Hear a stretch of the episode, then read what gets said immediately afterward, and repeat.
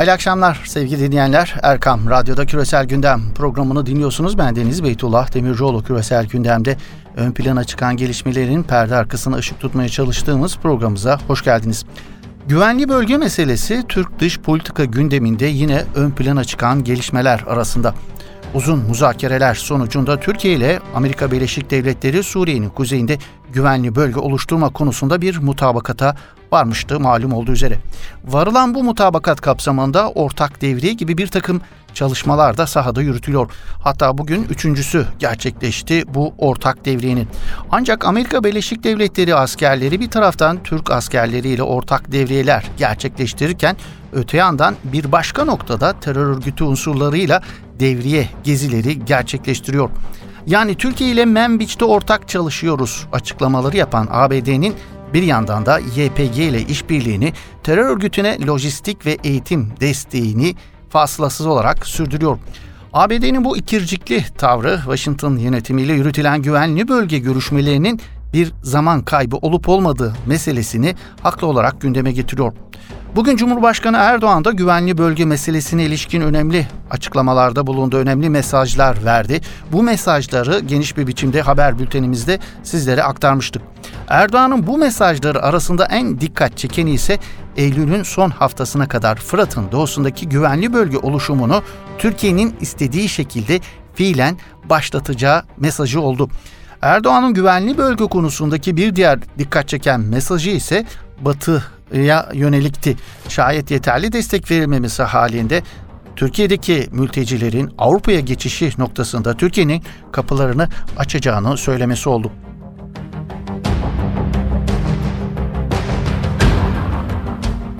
Evet güvenli bölge konusunda hem Türkiye'nin hem Avrupa'nın atacağı adımlar merak konusu. Birçok çevre gelinen nokta itibariyle Türkiye'nin güvenli bölgeyi tesis etmek için daha fazla beklememesi gerektiğini savunuyor. Çünkü bu bekleme boşa zaman kaybı olarak görülüyor. Peki gerçekten de öyle mi? Milliyet gazetesinden Tunca Bengin bu konuyu adını vermediği üst düzey askeri bir yetkiliye sormuş. Söz konusu askeri yetkili ABD ile yürütülen müzakerelerin zaman kaybı olduğunu kabul ediyor. Ancak Türkiye'nin bu süreci denemek durumunda olduğunu da vurguluyor. Askeri yetkilinin ifadeleriyle aktaralım ne demek istediğini. Zaman kaybı değil aslında. Türkiye bunu denemek durumunda. Ama şöyle bir şey var tabi. ABD'nin niyeti belli. Açık ve net olarak Türkiye'yi oyalamaya çalışıyor. Türkiye'de harekat konusunda daha haklı olmak için bu işi birlikte yapmaya çalışıyor. ABD ile köprüleri atmamaya uğraşıyor. Yani Türkiye bütün seçenekleri denemek istiyor. Yaptığı bu. Bir de en azından destek alıyor. Son olarak Rusya ve İran örneğinde olduğu gibi. Bu destek ABD'yi etkiler mi peki? İki ülke destek verdiği için ABD bu konuda Türkiye'nin isteklerine ya da görüşlerine daha yakın olur. Yani Türkiye karşısında ABD'nin pazarlık payı düşer. ABD'ye baskı olur. İkincisi bu konu Türkiye'nin operasyon yapmasını haklı kılabilir ve Türkiye'nin ABD karşısında yalnız olmadığını gösterir. Türkiye'nin ABD ile birlikte hareket etmesi ya da ABD'den ayrı bir operasyon yapmasının iki ülke tarafından destekleneceği anlamına gelir. Tabii onların kastettikleri sınırları bozmamak kaydıyla. Peki ya Türkiye kendi göbeğini kesmek durumunda kalırsa? Savunma Bakanı Hulusi Akar'ın sözüne etti ve hazırda bekleyen B ve C planlarında nasıl bir harekat öngörülüyor? Askeri yetkili bu konuda şunları söylüyor. ABD ile beraber girmediğimiz zaman iki harekat tarzı var. Biri askeri operasyon, Tabii bunun bir riski var. Bunu koymak lazım ortaya. İkincisi biraz daha zamana yaymak suretiyle Fırat'ın doğusundaki bütün faaliyetleri yani ABD'nin terör örgütü YPG PKK'nın faaliyetlerini sınırlandırmaya çalışmak.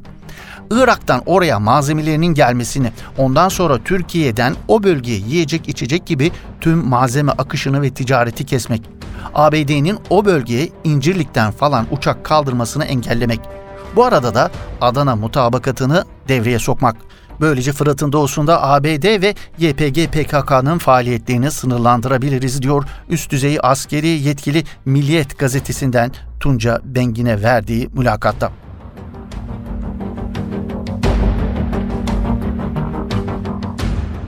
Cumhurbaşkanı Erdoğan'ın Sivas Kongresi'nin 100. yıl dönümü münasebetiyle gerçekleşen ekonomi forumunda Türkiye'nin nükleer silaha sahip ülkeler arasına girmesi gerektiği yönündeki açıklamaları küresel gündemde bir hayli geniş yankı uyandırdı. Erdoğan söz konusu forumda nükleer silahlarla alakalı olarak şunları dillendirdi.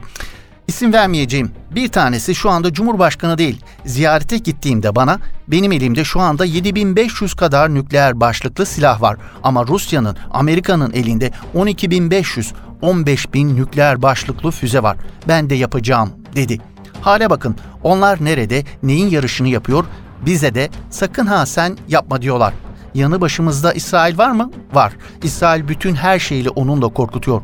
Biz de şu anda çalışmamızı yürütüyoruz ifadelerini kullanmıştı. Erdoğan'ın bu çıkışı ifade ettiğimiz gibi küresel siyaset aranasında özellikle de dünya medyasında geniş yankı uyandırdı. İngiliz yayın kuruluşu BBC, Cumhurbaşkanı Erdoğan'ın birilerinin elinde nükleer başlıklı füze var ama benim elimde olmasın ben bunu kabul etmiyorum şeklindeki açıklamasını manşete taşıyan yabancı yayın organları arasındaydı. İngiliz yayın kuruluşu acaba Erdoğan'ın bu çıkışı sık sık yaptığı mevcut uluslararası sistem eleştirisinden birisi mi yoksa nükleer silahlarla ilgili kesin bir politika değişikliğini mi işaret ediyor sorusunu gündeme taşıdı. Cumhurbaşkanı Erdoğan'ın Kasım 2017'de benzer bir çıkışta bulunduğunu belirten BBC, Erdoğan'ın nükleer silah kapsamındaki en ciddi eleştirilerini İsrail'in bu silahlara sahip olması üzerinden yaptığını da hatırlatıyor.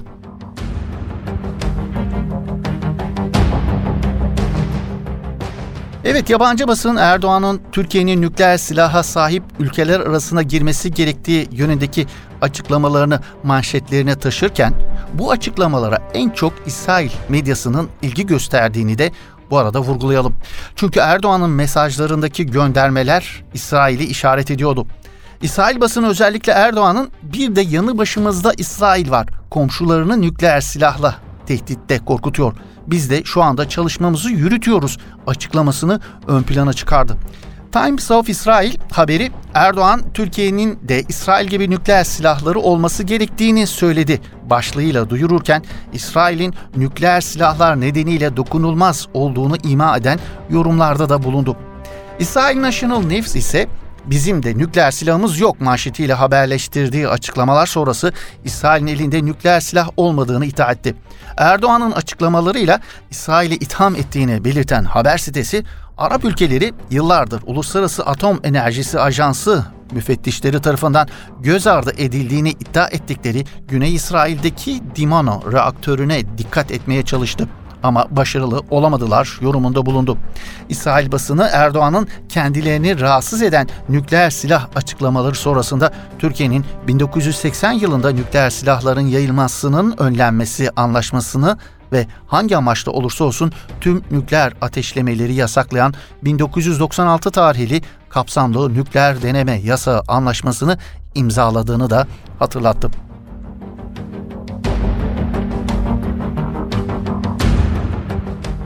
İran ile ABD arasındaki gerilim karşılıklı atışmalarıyla, tehditleriyle artık küresel gündemin klasiği haline geldi. Dozajı zaman zaman artan, zaman zaman gerileyen bu gerilim klasiğinde ABD tarafı şimdilerde İran ile anlaşabileceklerini söylüyor.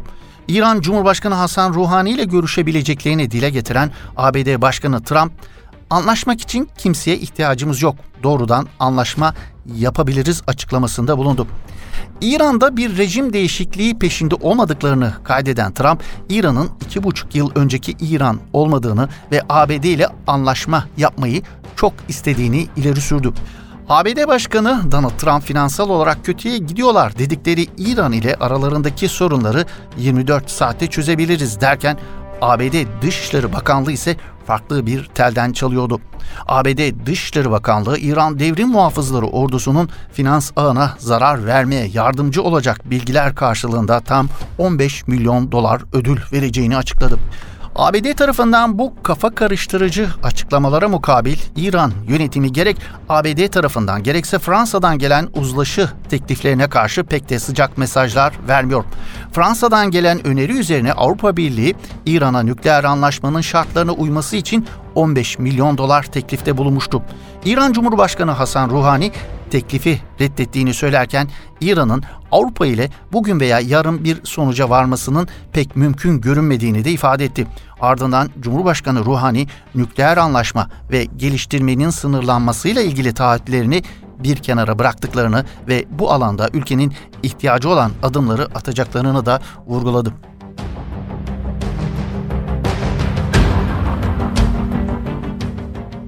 Orta Doğu gündeminde dikkat çeken bir diğer konu İsrail'de 17 Eylül'de gerçekleşecek olan seçimler.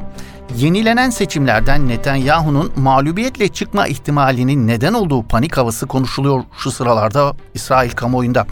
Netanyahu seçimleri kazanmak için her türlü fırsatı zorluyor.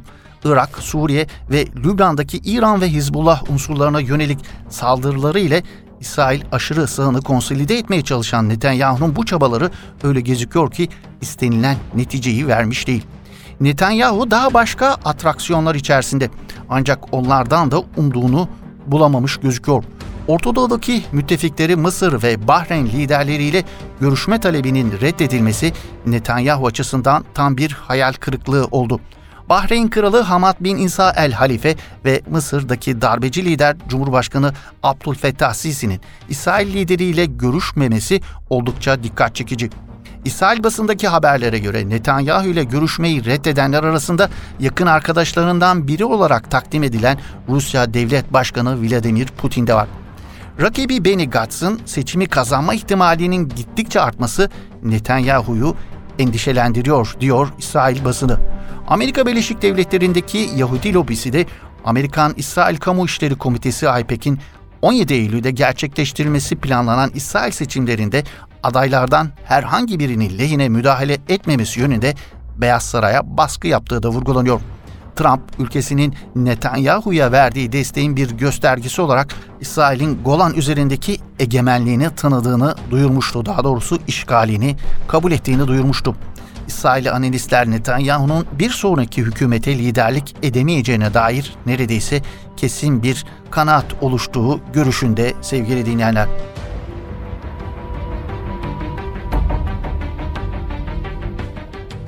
Evet Orta Doğu gündemiyle devam ediyor. Suudi Arabistan'ın ılımlı İslam açılımı sürüyor. Yemen'deki savaş suçları, içerideki insan hakları ihlalleri, özellikle de gazeteci Cemal Kaşıkçı cinayeti sonrası küresel çapta büyük bir itibar kaybı yaşayan Suudi Arabistan yönetimi Batı dünyasına biz değiştik mesajları vermeye devam ediyor. Bu ılımlı mesajların sonuncusu Suudi bakanların Yunanistan Başpiskoposu ile gerçekleştirdiği görüşmede dinler arası diyaloğun genişletilmesinin gerekliliği yönündeki mesajlar oldu.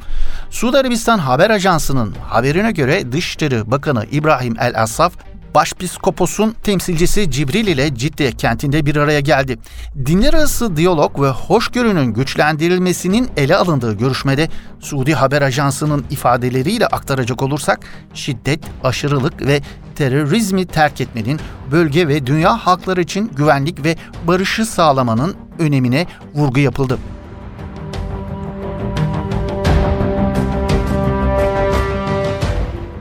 Evet, en büyük insanlık dramının yaşandığı Yemen'e bir bakalım. Yemen'de devam eden iç savaş ve yürütülen operasyonlar ülkede her alanda büyük bir yıkıma yol açarken Suudi Arabistan ve Birleşik Arap Emirlikleri'nin bu ülkedeki varlığı ve İran ile yürüttükleri vekalet savaşının neden olduğu tahribat uzun zamandır uluslararası arenada sorgulanıyor. Uzayan savaşla birlikte tabii insanlık krizi de her geçen gün birazcık daha derinleşiyor sevgili dinleyenler. Suudi Arabistan, Birleşik Arap Emirlikleri ve İran Yemen'de hem siyasi kosun hem de insani dramın derinleşmesinde en çok sorumlu tutulan ülkelerin başında geliyor. Ancak Birleşmiş Milletler iç savaşın devam ettiği Yemen'de işlenen savaş suçlarında sadece söz konusu 3 ülkenin değil ABD, İngiltere ve Fransa'nın da suç ortağı olduğunu ilan etti. Birleşmiş Milletler İnsan Hakları Konseyi tarafından Yemen'deki insan hakları ihlallerinin izlenmesi için kurulan 3 kişilik uluslararası Yemen heyeti Cenevre'de düzenlediği basın toplantısında ikinci raporunu yayınladı. Rapora göre Yemen hükümeti, Suudi Arabistan, Birleşik Arap Emirlikleri ve İran destekli Şii Husiler uluslararası insan hakları hukukunu ihlal ediyor ve taraflar muhtemelen savaş suçu işliyor. Raporda Suudi Arabistan öncülüğündeki koalisyon olmak üzere tüm tarafların muhtemelen savaş suçu işlediği ve uluslararası hukukun açıkça ihlal edildiğinin altı çiziliyor. Savaş taktiği gereği sivillere açlığa mahkum eden Suudi Arabistan öncülüğündeki koalisyona silah satan, istihbarat ve lojistik destek sağlayan Fransa, İngiltere ve ABD'de bu suçun muhtemel ortakları deniyor. Geçen yıl yayınlanan rapordaki benzer bulgulara yer verilen raporda ayrıca savaşan taraflara silah satan ülkelerin de Yemen'de yaşanan insanlık dramı ve hak ihlallerinden sorumlu olduğunu vurguluyor batılı ülkelerin silah transferleri nedeniyle Yemen'deki savaşın devam ettiğine işaret edilen Birleşmiş Milletler Uluslararası Yemen Heyeti'nin raporunda Yemen'de savaşın tarafı olan odaklara silah satışının yasaklanması isteniyor. Birleşmiş Milletler rapor üzerine rapor hazırlasın.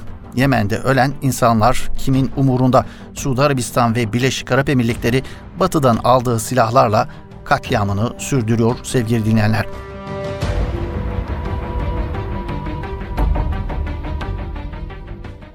Evet Orta Doğu gündeminden Avrupa gündemine geçelim. Avrupa'da neler var, neler yaşanıyor? Aşırı sağın yükselişi, siyaset aranasında daha ağırlık kazanmaları, ırkçı saldırılar, İslamofobi velhasıl genel anlamda Avrupa'daki Müslümanların yaşadığı sıkıntılar Batı gündemine ilişkin haberler arasında hep ön plana çıksa da aksi yöndeki haberlere de şahit olmak mümkün. İşte bu türden haberlerden birinde ırkçı ifadeler kullanan aşırı sağcı siyasetçinin milletvekilliği düşürüldüğü yönündeki haber dikkat çekiyor. Slovakya Yüksek Mahkemesi aşırı sağcı bizim Slovakya Halk Partisi'nden milletvekili Milan Mazurek'in ırkçı ifadeleri nedeniyle milletvekilliğinden azledilmesine hükmetti. Yüksek Mahkeme siyasetçiyi ayrıca 10 bin avro para cezasına da çarptırdı. Mahkemenin aldığı bu kararla Slovakya siyasi tarihinde ilk defa bir siyasetçi milletvekilliğini kaybetmiş oldu. Maruzek 2016'da bir radyoda yaptığı konuşmada ülkede yaşayan Romanlara yönelik ırkçı ifadeler kullanmış. Bunun üzerine bölge mahkemesi siyasetçi 5 bin avro yaklaşık 32 bin lira para cezasına çarptırmıştı. Mahkemenin kararına itiraz eden Maruzek temize gitmişti.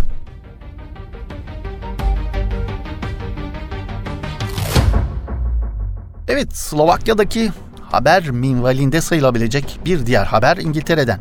İngiliz sih vekil Başbakan Boris Johnson'ın Müslüman kadınlardan özür dilemesini istemesi Avrupa'da artan İslamofobik yaklaşımlar karşısında dikkat çeken haberler arasındaydı.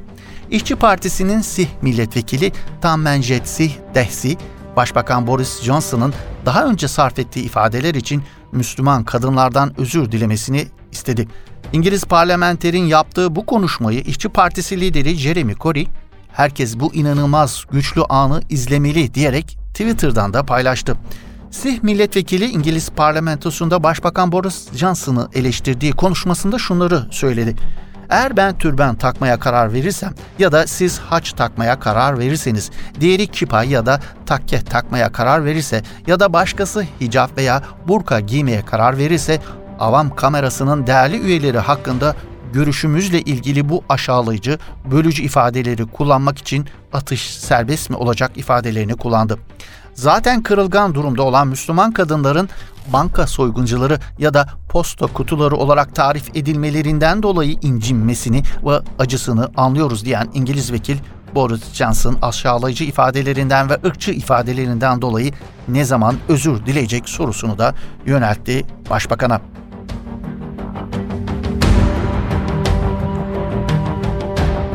Fransa'da Muhammedler çoğalmaya devam ediyor.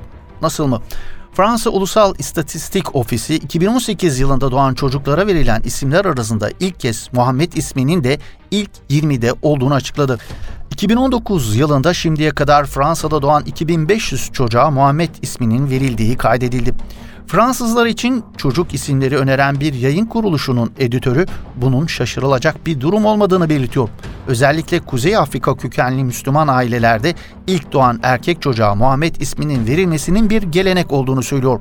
Ayrıca Muhammed isminin dünya genelinde erkek çocuklarına en çok verilen isim olduğunu da vurguluyor editör. Fransa'da da önce yayınlanan başka bir raporda da 2015 yılında ülkede doğan 8 milyona yakın çocuğun en az bir ebeveyninin yabancı olduğunun ortaya koymuştu.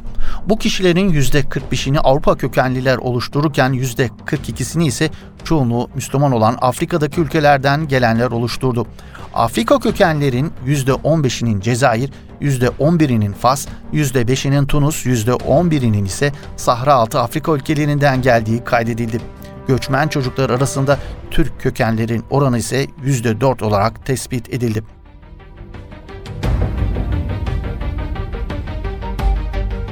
Avrupa'dan derlediğimiz bu haber turumuzla bugünkü küresel gündem programımızın böylelikle sonuna gelmiş bulunuyoruz sevgili dinleyenler.